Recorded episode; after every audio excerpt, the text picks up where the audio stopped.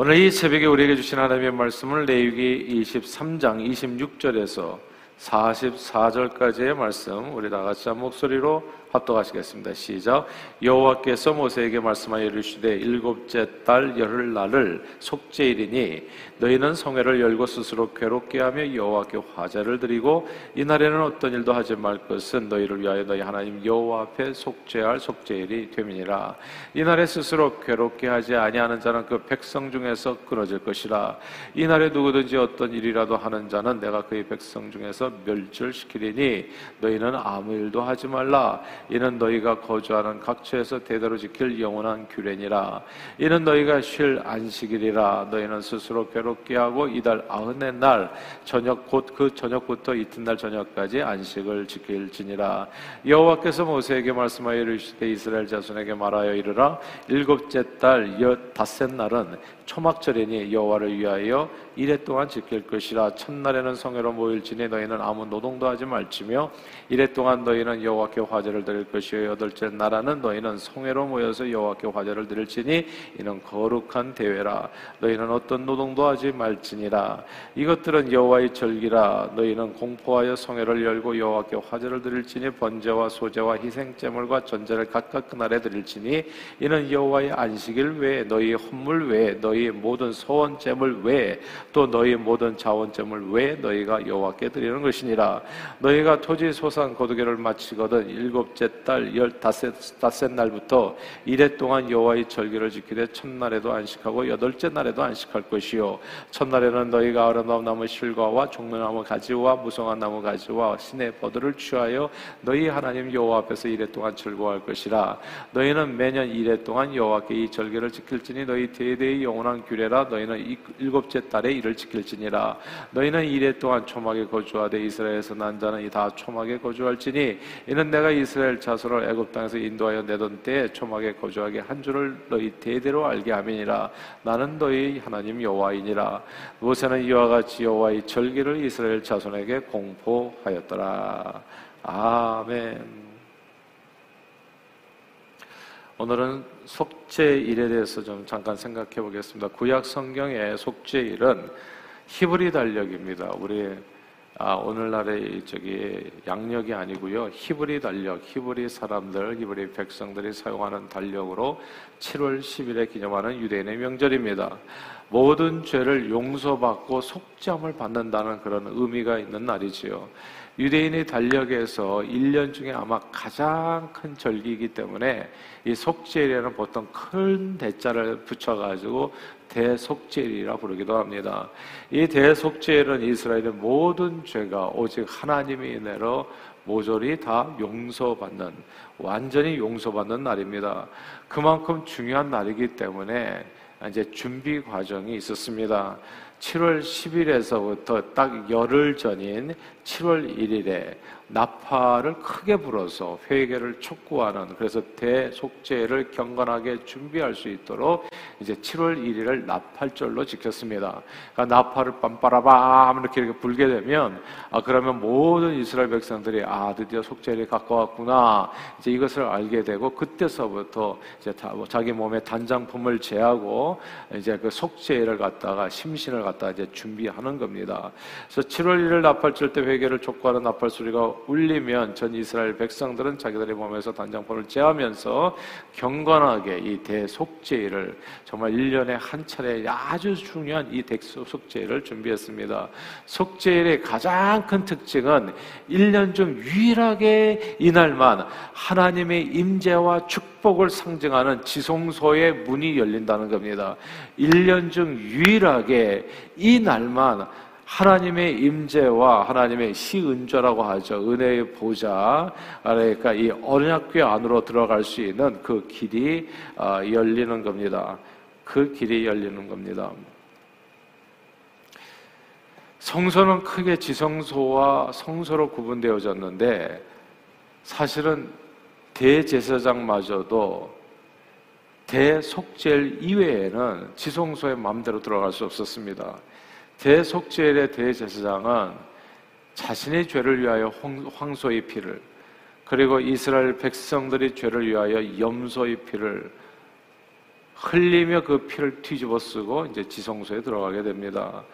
이렇게 황소와 염소의 피를 흘리며 지성소에 들어가 의식을 치러야만이 백성과 모든 제사장들의 죄가 온 백성들 모든 사람들의 죄가 다 용서받을 수 있었습니다.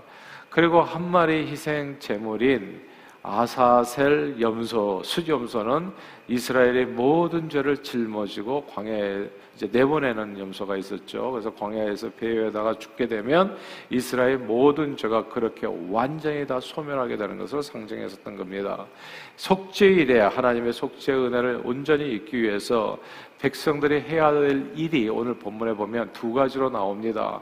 첫째는 안식일로 지켜야 돼요. 일을 노동을 해서는 안 됩니다. 노동을 해서는 안 되는 것, 그리고 두 번째는 뭐냐면 스스로를 괴롭게 하는 일입니다. 오늘 보면 32절에 그렇게 설명되어 있죠? 32절 한번 같이 읽어볼까요? 시작. 이는 너희가 쉴 안식일이라 너희는 스스로 괴롭게 하고 이달 아흔넷 날 저녁 곧 그 저녁부터 이튿날 저녁까지 안식을 지킬지니라. 아멘. 7월 10일 속죄일은 사실 그 안식일이 아닐 수도 있어요. 7일마다 돌아오는 그러나 7월 10일이 되면 7월 10일 유대인의 달력으로 7월 10일이 되면 이제 이때는 그냥 안식일로 지키는 겁니다. 근데 이 안식일은 아주 큰 안식일이 되어지는 거예요. 그러니까 이 날은 그냥 단순히 쉬는 것뿐만 아니라 쉬면서 무엇을 해야 되냐면 스스로를 괴롭게 해야 했습니다. 스스로를 괴롭게 한다는 뜻은 구체적으로 말하면 금식하면서 회개한다는 의미입니다. 그러므로 이 날은 일반 안식인과는 다르게 자신의 죄를 돌아보면서 영적으로 회개하는 일에 금식하며 전신 전력을 다해야 했습니다. 이렇게 속죄 일에 이스라엘 백성들이 자신의 죄를 돌아보면서 금식하면서 회개했고요. 이스라엘 온 백성들은 그리고 백성의 대표인 대제사장은 황소와 염소의 피를 뒤집어 쓰고 이제 지성소에 들어가서 하나님 앞에서 백성들을 위해서 백성들의 죄를 완전히 아, 이렇게 대속 속하였던 겁니다. 죄를 깨끗이 하는 그, 그 일을 했었던 거예요. 그리고 자 보세요. 지성소 안에는 뭐가 있어? 언약궤가 있고 언약궤 앞에는 이제 시운자가 있잖아요. 은혜를 베푸는 보좌라는 뜻입니다. 그 앞에 들어가 가지고 이제 죄를 용서를 구하면서 그다음에 우리 백성들을 축복해 주십시오 하면은 아 그러면 때를 따라 돕는 은혜를 거기서 받아 가지고 나와서 백성들을 강복하는 겁니다. 여호와는 너희에게 복을 주시기를 원하고 너희를 지켜 주시기를 원하고 여호와께서는 그 얼굴을 너희를 향하여 드사 은혜 주시고 평강 주시기를 원합니다. 이제 이렇게 해가지고 온 백성에게 하나님과 그 백성들 사이에 죄로 가로막혀서 여호와가 귀가 없어서 듣지 못함이 아니요 여호와가 팔이 짧아가지고 너희를 구원하지 않는 것이 아니라 너희 죄가 너희와 너희 하나님 사이를 내었다고 죄로 인해서 하나님의 은혜와 축복을 흠뻑 받을 수 없었는데 이게 1년에 한 차례 속죄에 들어가가지고 모든 죄를 황소와 염소의 피로 피로 아사사의 염소로 인해서 완전히 죄를 씻고 나서 거기에서 그 시은 자 앞에서 정말 여호와 하나님의 은혜를 받아서 나와가지고 대제사장의 강복을 하면 모든 백성의 복을 받는 겁니다. 예. 이렇게 이제 어, 한 해가 또 시작하는 거였어요. 자, 이게 구약시대 대속죄일이었는데, 신약시대에 와서는 너무너무 감사하잖아요. 이 대속죄일이 예수 그리스도의 보혈로 단번에 이루어졌다는 것. 모든 인류의 대제사장이신 이 히브리서 얘기인데 이 구약 성경이 대속죄를 다 해석한 내용이에요. 모든 인류의 대제사장이신 멜기세덱의 반차를 따서 영원한 대제사장 그분이 자기 자신의 몸을 희생 제물로 드려서 십자가 보혈로 우리 모든 인류의 죄를 단번에 다 속죄하신 겁니다. 단번에 다 깨끗이 하셨다. 십자가에서 황소의 피와 수염소의 피 대신에 자신 하나님의 아들이 보배로운 피를 흘려주심으로 단번에 우리 모든 죄를 용서하시고 성소와 지성소를 가르는 휘장을 찢어버려서 다시 붙여지지 않는 거예요. 그냥 성소와 지성소의 문이 확 열려버린 겁니다. 그리고 그 안에 들어갔으니까 우리는 더 이상 하나님 앞에서 우리 죄를 용서받기 위해서 매년 7월 10일 기억할 필요도 없습니다. 속죄를 지킬 필요가 없어졌어요. 대신에 예수님께서 이루신 속죄 은혜를 온전히 누리기 위해서 우리가 해야 할 일은 그날 하루를 그날 하루를 완전히 쉬는 게 아니라 마음의 쉼을 가지고 스스로를 괴롭게 하는 일, 스스로를 괴롭게 하는 일을 하는 거예요. 예수 보혈의 공로를 의지해서 스스로를 괴롭게 하는 일이 뭐냐? 그걸 회개라고 얘기하는 겁니다. 신약성에 그걸 회개라고 얘기하는. 그래서 예수님께서 말씀하신 게 회개하라 그러면 천국에 갖고 왔나. 이게 뭐냐면 회개하면 지성소문을 통과해서 네가 하나님의 은혜의 보좌 앞까지 들어가게 된다.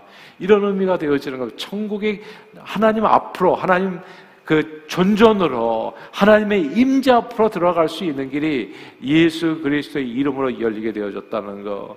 회개의 정의가 뭡니까? 마음이 변화잖아요. 진정한 회개의 두 가지 증거는 죄의 잘못을 느끼고 그리고 삶의 변화인 겁니다. 삶의 변화라는 것은 삶의 방향이 달라진다는 것이죠. 과거에는 그냥 세상을 향해서 뛰어나가던 그 발걸음이 돌이켜서 이제 하나님을 향해서 나가는 것. 죄의 잘못을 느끼고 하나님 나가 죄인입니다. 나의 죄를 용서해 주십시오. 예수 보혈의 공로를 믿습니다. 이제 주님을 향해서 달려가겠습니다. 이게 이제 회개인 거거든요.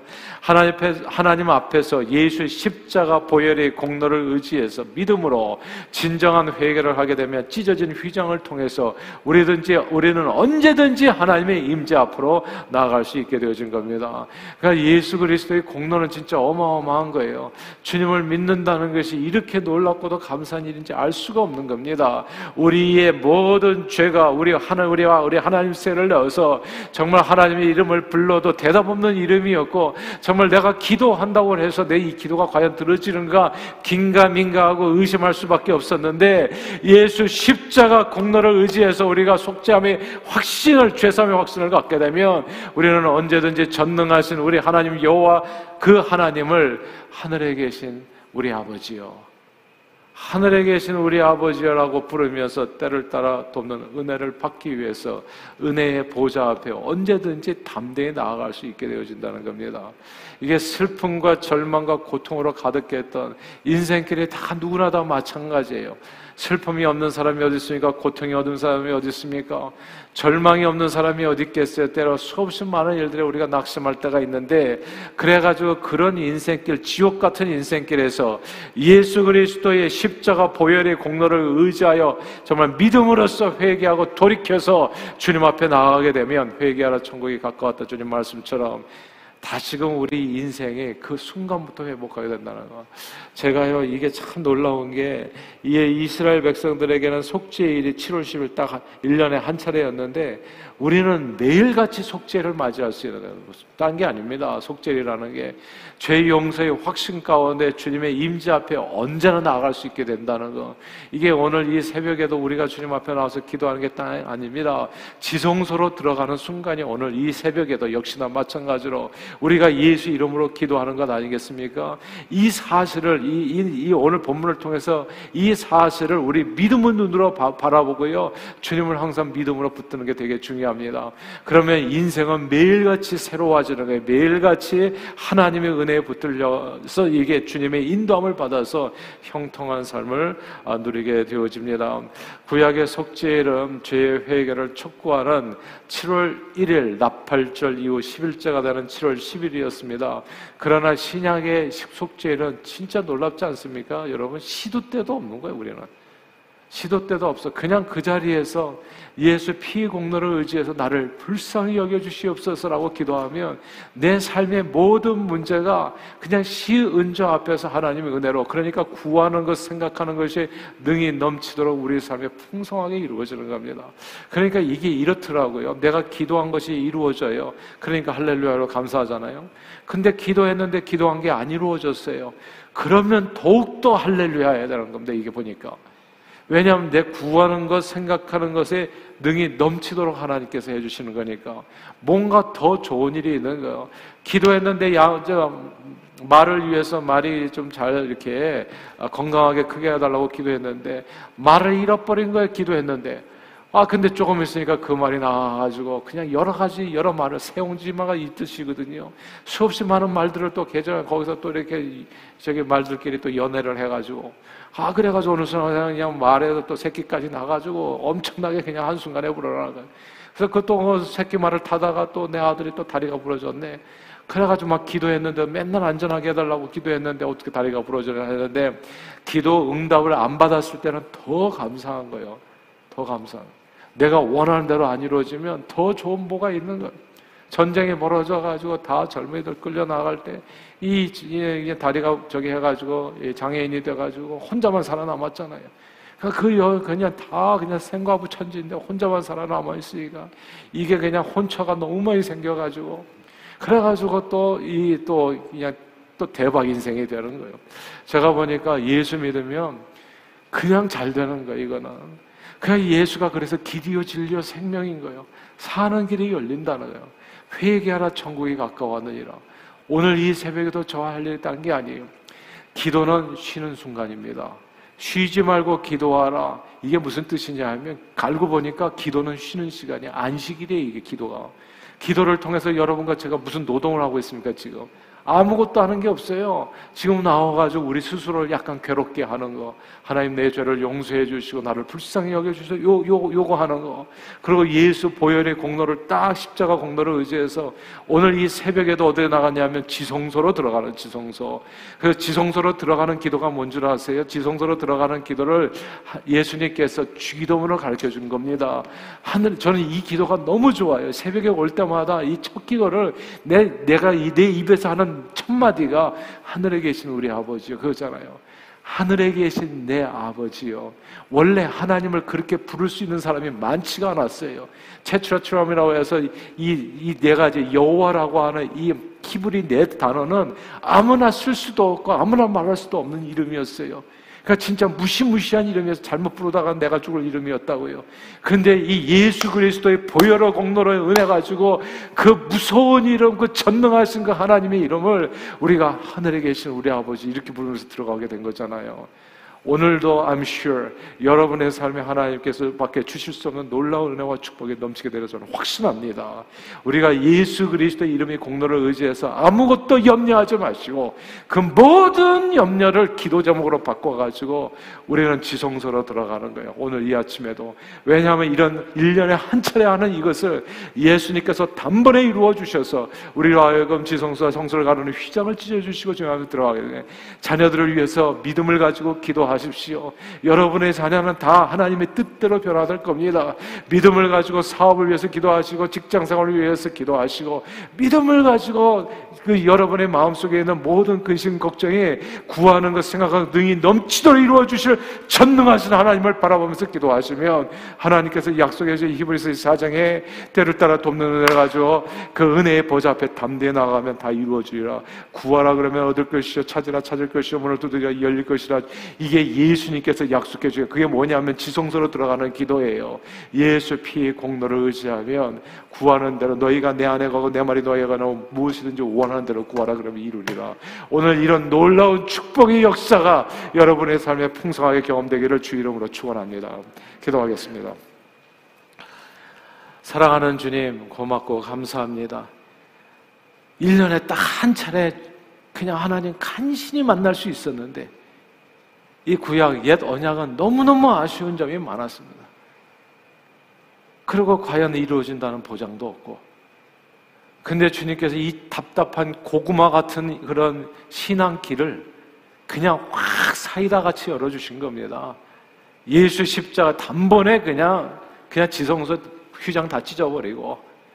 그래서 이제 누구든지 내 말이 너희 안에 거하고 너희가 내 안에 거하면 원하는 대로 구하라 다 이루리라. 진짜 사이다 발언도 이런 발언이 없습니다. 확실하게 열어주셨습니다. 이제 앞으로는 여호와 하나님 이런 식으로 부르지 말고 하늘에 계신 우리 아버지 이렇게 부르면서 기도하라. 일용할 양식 달라 기도하고 시험 받지 않게 해달라고 기도하고 그리고 모든 사람과 더불어서 행복하게 살게 해달라 화평케 하게 해달라 기도하고 하나님의 나라와 의를 구하면서 정말 주님 앞에 멋있게 영광 돌리면서 살아. 그런 삶을 위해서 기도하라 주님께서 조목조목 설명해 주신 겁니다. 오늘 이 아침에도 하늘 문을 활짝 열어주시고 은혜와 평강과 축복과 주의 지키심과 보호하심이 기도 그 이상으로 우리의 삶에 이루어질 줄 믿습니다. 그런 삶으로 기도줄을 붙들어서 성령 충만한 이 아침 시간 되게 해주시기를 간절히 우리 주 예수 그리스도 이름으로 축복하며 기도하옵나이다. 아멘.